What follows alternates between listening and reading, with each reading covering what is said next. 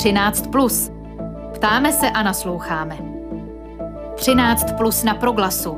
Aktuální dění v souvislostech. 13 plus dnes o cestě premiéra Petra Fialy na Slovensko, dále o situaci na Katolické teologické fakultě v Praze a na závěr o zemřelém předsedovi Evropského parlamentu Davidu Sasolim. Dobrý poslech přeje Filip Braindl. Premiér Petr Fiala zamířil na první zahraniční cestu ve funkci, která v případě českých předsedů vlád tradičně vede na Slovensku. Na Slovensko v Bratislavě má Petr Fiala na programu setkání se svým protějškem Eduardem Hegerem. Přijme ho také slovenská prezidentka Zuzana Čaputová a předseda parlamentu Boris Kolár. V 13 plus tuto návštěvu a vztahy obou zemí rozebereme s politologem Marianem Sekerákem z Institutu pro křesťansko-demokratickou politiku a z Vysoké školy školy Ambis. Dobré odpoledne. Dobrý den. Jak vnímat to, že první cesta všech českých i slovenských představitelů vede po nástupu do funkce prakticky bez výjimky právě buď do Česka nebo na Slovensko? Je to něco jako ujištění o tom, že jsme vůči sobě více než sousedy? Já si myslím, že to, eh, tento tradiční nebo již tradiční krok je v podstatě dobrým signálem nejenom vzhledem k těm vztahům obou zemí a obou národů, ale také navenek, že se v podstatě ukazuje dalším partnerům nejenom ve, ve V4, ale také v Evropské unii, že ty země dokáží v mnoha ohledech velmi úzce, velmi dobře spolupracovat a budovat si a udržovat si kvalitní, dá se říci, nadstandardní vzájemné vztahy. Připomenu slova Petra Fialis, která publikoval dnes na Twitteru. S touto zemí, tedy se Slovenskem, nás spojují společné dějiny a neobvykle silné přátelství. Mnoho Čechů nevnímá Slovensko jako cizinu a naopak napsal Petr Fiala s tím, že kam jinam by jel na svou první cestu než na Slovensko. Pane Sekeráku, jak podle vás slovenská vláda vnímá Petra Fialu, respektive složení té nové české vlády? Jsou tam nějaké větší vzájemné průniky? Já jsem zaznamenal nějaká pozi, v zásadě pozitivní vyjádření ohledně eh, toho, když vznikla tedy nová česká vláda nebo sformovala se, tak ze strany slovenských politiků tam zaznívaly pozitivní signály a Ehm, nechci říct si nadšení, ale připravenost ke konstruktivní a pozitivní spolupráci, takže z tohoto eh, úhlu pohledu je to určitě pozitivní vnímání. A je potřeba dodat i další věc, další dimenzi a to je ta dimenze spolupráce v rámci V4, protože pozorujeme to, že se mnohem častěji postupně mluví o tom, že právě Česká a Slovenská republika budou představovat poněkud jiný proud v rámci V4, než představují třeba Maďarsko a Polsko, eh, a to vzhledem k, zejména ke vnitropolitickému vývoji. Takže uvidíme, jestli se nevytvoří časem nějaký neformální právě tandem právě České republiky a Slovenské republiky eh, v rámci tohoto uskupení. Hmm. Eh, tím jiným proudem máte na mysli, že na rozdíl od Polska a Maďarska Česká republika a Slovensko nejsou třeba v takové kontroverzi směrem k Evropské unii, něco takového? No, právě to mám samozřejmě na mysli, mám na mysli také Uh, také diskuze o spuštění článku 7 smlouvy Evropské unii právě vůči Maďarsku, respektive vůči Polsku i dlouhodobé výhrady, které prezentují uh, klíčové instituce Evropské unie k těmto dvou zemím a těm nebo tomu vývoji vnitropolitickému, který tam v posledních letech zaznamenáváme. Můžeme říci do určité míry, zejména v případě Maďarska, ohledně jakési privatizace moci a oligarchizaci tamní politiky. Hmm. E, Slovensko bude předsedat té vyšegrádské skupině v druhém pololetí tohoto roku, tedy v době, e, kdy e, pro, bude probíhat to české předsednictví Radě Evropské unie. Co podle vás celkově čeká tu vyšegrádskou skupinu s ohledem na to, co jste teď řekl, jak se vyvíjí vnitropolitická situace v těch konkrétních zemích? Bude to spíše útlum nebo se naopak může sformovat silné spojenectví v rámci V4 eh, třeba k určitým tématům v Evropské unii, nebo to třeba půjde tou cestou, o které jste mluvil, cestou silného tandemu československého? Uh, ono se ten, uh, to postavení uh, a postoj vůbec V4 vůči dalším zemím Evropské unii samozřejmě proměňuje. Možná ti, kteří mají dobrou paměť, tak si vzpomenou, že možná to bylo tak před více než deseti lety, kdy tehdejší prezident, francouzský prezident Sarkozy kritizoval, že se vůbec nějaké země V4 a jejich představitelé političtí setkávají a formulují nějaké závěry měl jim to za zlé hmm. a představ, opravdu ty země představovaly e, určitou, určitou platformu vzájemnou a koordinovali společný postup v mnoha otázkách a i ne tak dávno zejména v oblasti odměňování těch řidičů nebo té směrnice, která se týkala řidičů. Pokud mají posluchači vhled do tohoto hmm. tématu, tak tam byl společný postup nebo i společný postup ohledně kvót v, v problematice eh, migrantů.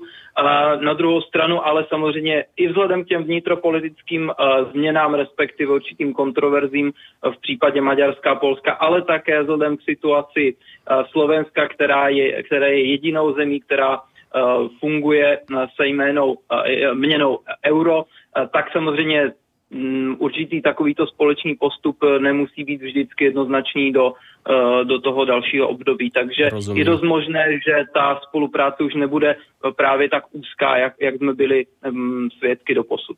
Pojďme ještě na závěr krátce do České republiky. Petr Fiala požádá poslaneckou sněmovnu o vyslovení důvěry své vládě. Koalice má v dolní parlamentní komoře poměrně jasnou většinu. Očekáváte něco zajímavého třeba od rozpravy, která se povede kolem té žádosti o vyslovení důvěry, nebo lze celkově předvídat, jak to celé proběhne, jak od opozice, tak i od koaličních poslanců a ministrů. Nebude tam žádné velké překvapení.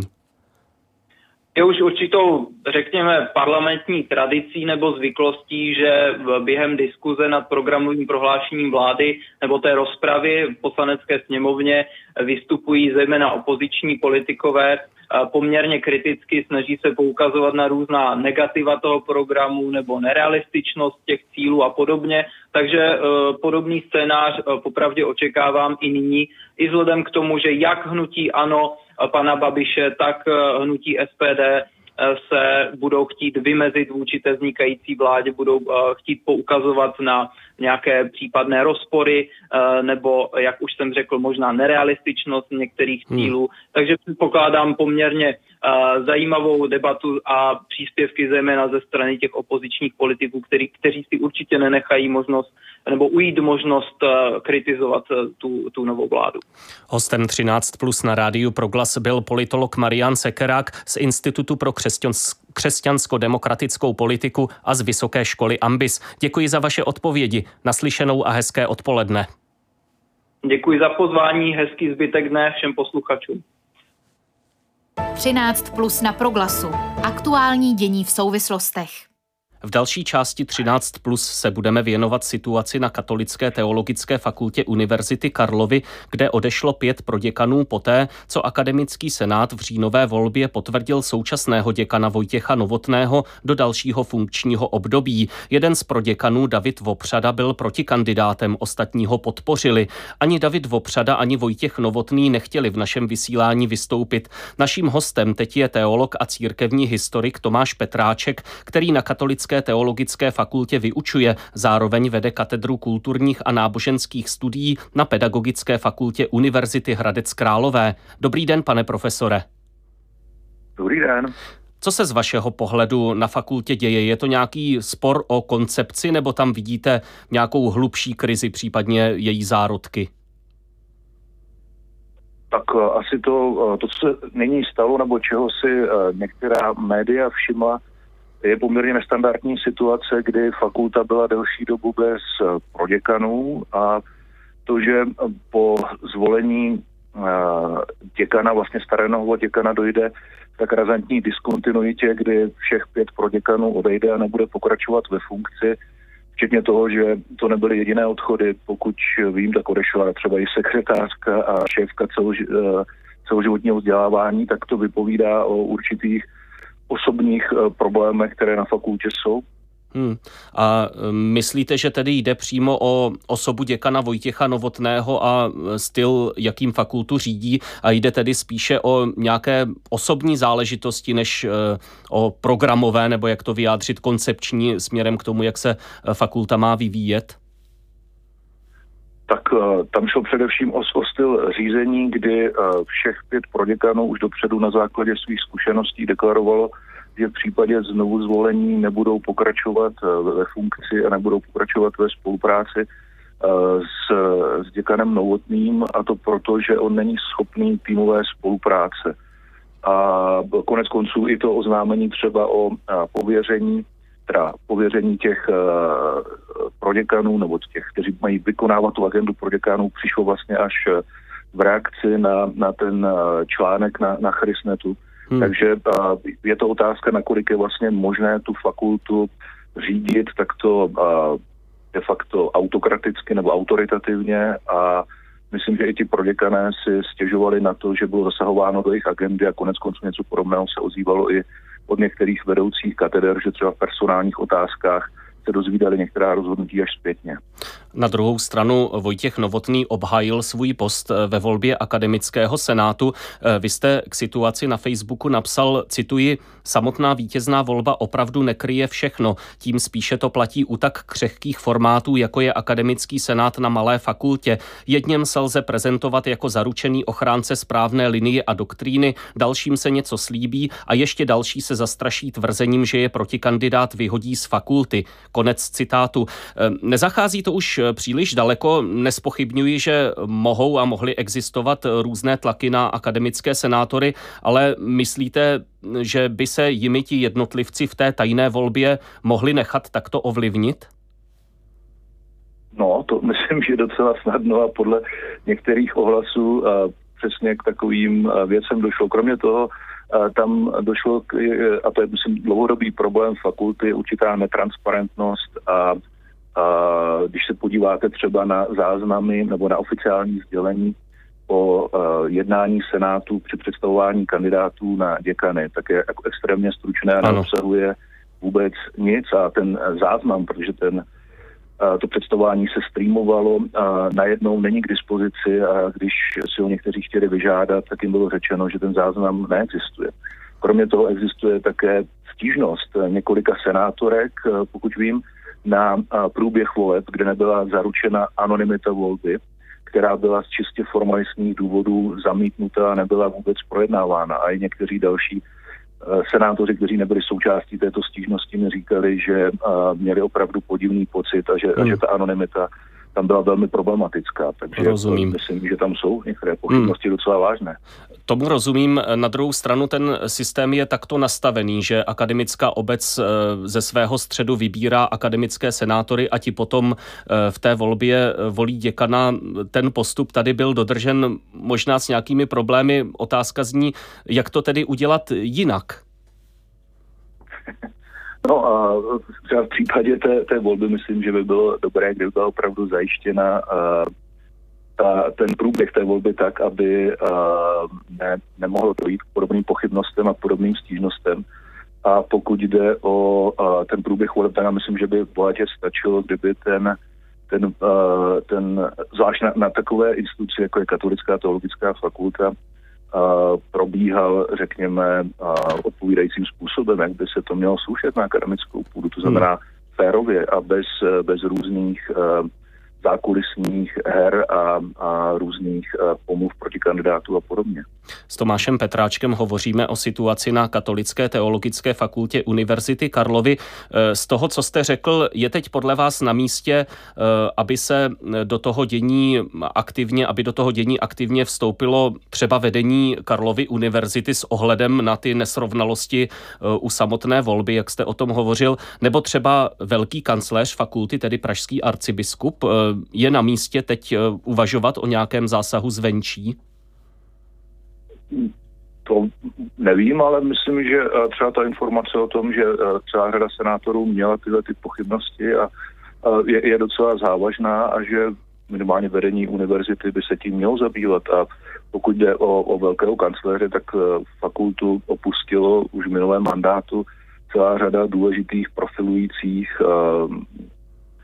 vyučujících akademických pracovníků a kteří teďka fakultě chybí a fakulta bojuje a s problémem stejně jako jiné teologické fakulty, konec konců jiné fakulty, nedostatku studentů a, a v mnohem to může souviset právě s tou atmosférou, která na fakultě je, protože z fakulty, které, které vyzařuje podobný typ eh, energie, prostě tam studenti nehrnou. Hmm. Eh, ještě poslední otázka. Vy jste to už v jedné z těch předchozích eh, odpovědí naznačil, že eh, za součást toho problému považujete i komunikaci té záležitosti, především tedy ze strany vedení fakulty. Jak by ta komunikace podle vás měla vypadat, respektive nakolik je na místě ta současná, řekněme, zdrženlivost, kterou děkan Vojtěch Novotný vyjádřil i směrem k nám a kterou lze ale tak také vidět i ve vyjadřování těch eh, odstoupivších proděkanů? No, eh, já osobně příliš nevěřím na, na tu zásadu, že po problémech by se mělo mlčet a že by se, uh, že by se měli zatajovat, zvlášť v katolickém prostředí nebo obecně v církevním prostředí se tahle ta teze razí velmi často, ale potom to vede k tomu, že ty problémy narůstají a ta frustrace narůstá a končí to tím, že z té fakulty odcházejí lidé a a ty, pro, ty opravdu ta, ta fakulta potom a, ne, nepůsobí dobře ani dovnitř, ani, ani na venek. E, co to tedy znamená? Být otevřenější a e, komunikovat, e, nějak popisovat tu situaci ze svého pohledu, ze strany tedy těch jednotlivých aktérů? Tak já nevidím důvod se k tomu nevyjadřovat, nebo proč, proč vlastně zamlčovat některé ty situace, ale tam třeba na, na, té, na to představování kandidátů. Děka, na děkana při té mimořádné schůzi akademického senátu zazněla celá řada věcí, které jsou velmi závažné z toho, jakým způsobem děkan Novotný vedl fakultu a mm, pokud to, a pokud to třeba některým senátorům nevadilo a pokud je snaha tyhle ty věci nechat zmizet a zamlčet, tak pak, pak je to samozřejmě problém, který tohleto zamlčování neřeší a který tím spíše narůstá. Děkuji za vaše odpovědi. Věřím, že v našem vysílání budeme moci přivítat i Vojtěcha Novotného, že se tedy podaří i rozhovor s ním. Hostem 13 plus byl katolický kněz, teolog a církevní historik Tomáš Petráček. Hovořili jsme o aktuální situaci na Katolické teologické fakultě Univerzity Karlovy. Děkuji za vaše odpovědi. Naslyšenou. Rád se stalo, naslyšenou. 13 plus. Do středu dění. V noci na dnešek zemřel ve věku 65 let předseda Evropského parlamentu David Sassoli, člen italské demokratické strany a Evropské frakce pokrokového spojenectví socialistů a demokratů. Předsedou byl zvolen v červenci 2019 a ve stejné době se místo předsedkyní Evropského parlamentu stala Dita Charanzová z liberální frakce, v Česku zvolená za hnutí ANO. Teď jsme s ní v 13 plus v telefonickém spojení. Dobré odpoledne, paní místo předsedkyně. Hezké odpoledne vám i posluchačům. David Sassoli se potýkal s určitými zdravotními problémy už na podzim. Po Vánocích byl v Itálii hospitalizován, ale předpokládám, že i pro vás eh, přišla ta zpráva o jeho úmrtí velmi náhle. Ano, pro mě je to vel, velký šok, velký šok. Já jsem se s ním osobně viděla ještě před Vánoci. On to byl velmi pracovitý člověk, usměvavý, pozitivní, takže i v době, kdy evidentně již měl vážné zdravotní potíže, tak i přesto vykonával s plným nasazením funkci předsedy Evropského parlamentu. Hmm. Vy jste zmínila usměvavost, lehký úsměv se objevuje i v dalších charakteristikách a dále zaznívá, že byl velký Evropan a vlídný člověk. Jak byste popsala ten, ten jeho vztah k tomu úkolu, který plnil jako nejprve europoslanec, pak i předseda Evropského parlamentu? Jak on sám vnímal tu svoji pozici?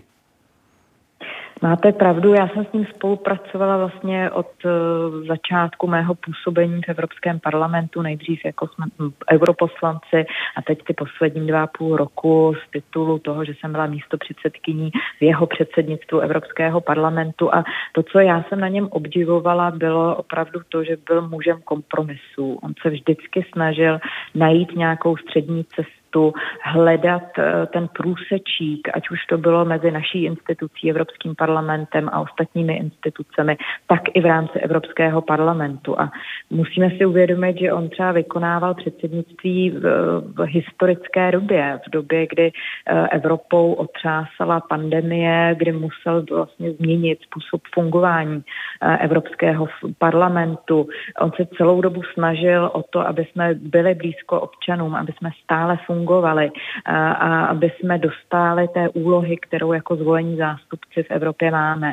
A tohle je něco, co jsem na něm opravdu obdivovala, ten jeho elán a říkám to pozitivní nadšení a snažit se všech ke všemu přistupovat s úsměvem hmm. a, a, a řešit to s úsměvem. To je něco, co si budu odnášet a takhle zůstane v mých vzpomínkách. 13 plus eh, hovoříme s místo předsedkyní Evropského parlamentu Ditou Charanzovou. Eh, připomenu, že David Sasoli vstoupil do politiky z novinářské profese a mm, z vnějšku viděno eh, během toho svého předsednictví působil jako člověk, který se neváhá vyjádřit k nějaké problematice a to i s poměrně silným názorem třeba k dalším institucím Evropské unie nebo členským státům. Dalo by se tedy říci, že David Sasoli v té předsednické roli měl blíže k eh, určité aktivní pozici oproti nějaké, řekněme, institucionální? Eh, určitě byl to člověk, který se angažoval v celé řadě témat, ale říkám to, co mně se na něm nejvíc líbilo, že nejdřív si chtěl být jistý, že má k tomu většinovou podporu v Evropském parlamentu.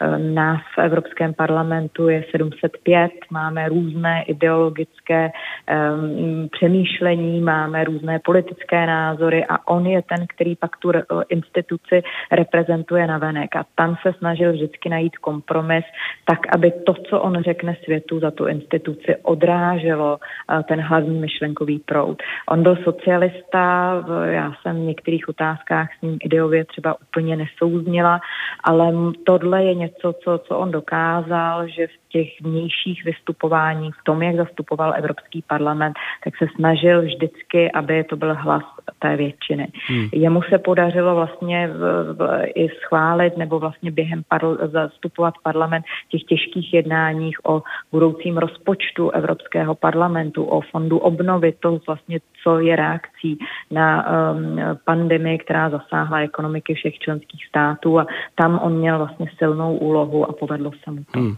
Evropský parlament teď eh, tedy bude hledat nástupce Davida Sasoliho, eh, což je proces, eh, který už začal běžet, protože Davidu Sasolimu měl vypršet nebo už vypršelo funkční období v polovině toho funkčního období současného Evropského parlamentu.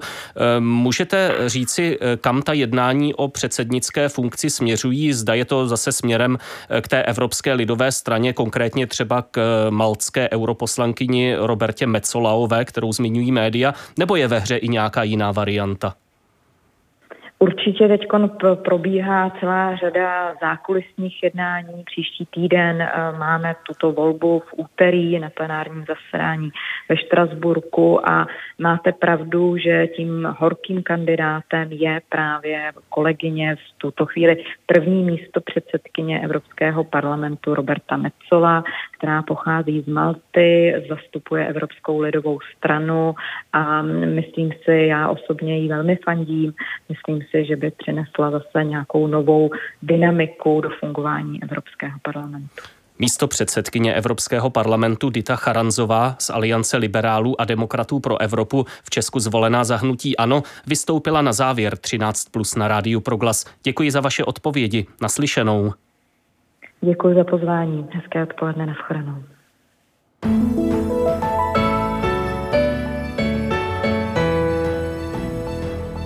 a 13 plus s datem 11. ledna 2022 končí. Připravili ho Jaroslava Otradovcová a Filip Braindl. Zítra po 13. hodině se přihlásí Aneška Jakubcová se svými hosty. Hezké odpoledne s proglasem.